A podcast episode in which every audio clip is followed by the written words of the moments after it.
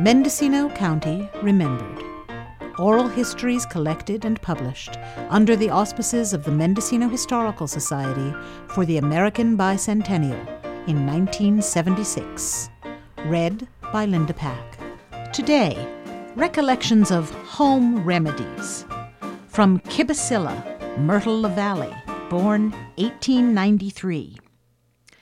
Kibesillah was right in view of the ocean. I know there was a doctor in Westport and a doctor in Fort Bragg, but Mama was the doctor, nurse, and everything. One time my brother put the hatchet up in a post, and my younger brother went to take it down. It struck him in his head. Mama said, Run to the cow barn and get some cobwebs. Of course, we all took off, came back home, come in the house with the cobwebs, and Mama put a plaster around his head, and that stopped the bleeding.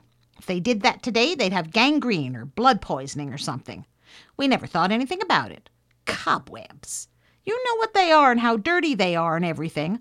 Mama just put that on his head and it stopped the bleeding right then. Now, if you had a fever, they wouldn't give you anything to drink. They gave us niter and water. Niter, it's some kind of medicine. You never hear of it anymore. And they would sponge you off with warm water and soda. If horses had collar burns or any got hurt, Papa always steeped the wound in wormwood. It's a plant. It would heal right up. You couldn't run down to town for anything. You just had to be on your own.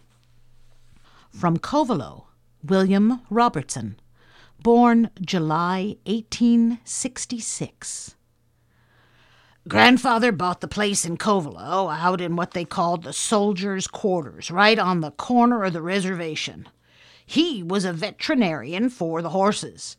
I used to go with him all around. He was a horse doctor in the army to start with. He learnt me a lot of liniments that he made himself. I make them today.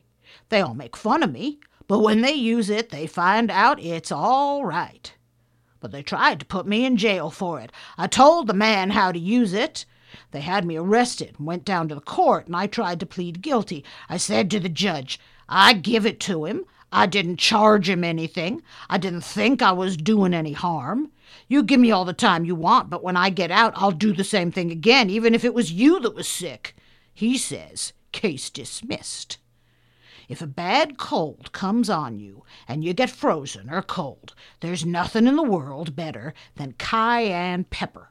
Eat it. Don't be afraid. It's going to burn you, but eat it. If you have measles and they go back on you, do the same thing. And the measles come out right away. All you have to do is try it, and you'll find out it won't kill you either. Everyone makes fun of me when I talk about cayenne pepper, but I know what it can do. Last night I could hardly talk, and I'm not much better today, but I took a half a teaspoonful of red pepper and drank it, and I slept good all night long. I could breathe, it opens up your breath and your lungs and everything else. From Fort Bragg, Annie Michaels, born 1890.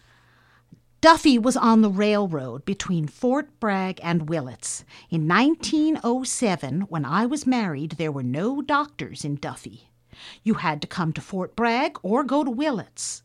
My mother had home remedies.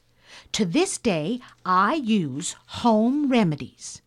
I make so much fun out of having absolutely nothing to do with doctors, pills, and doctors. I stay away from them, just never go near them.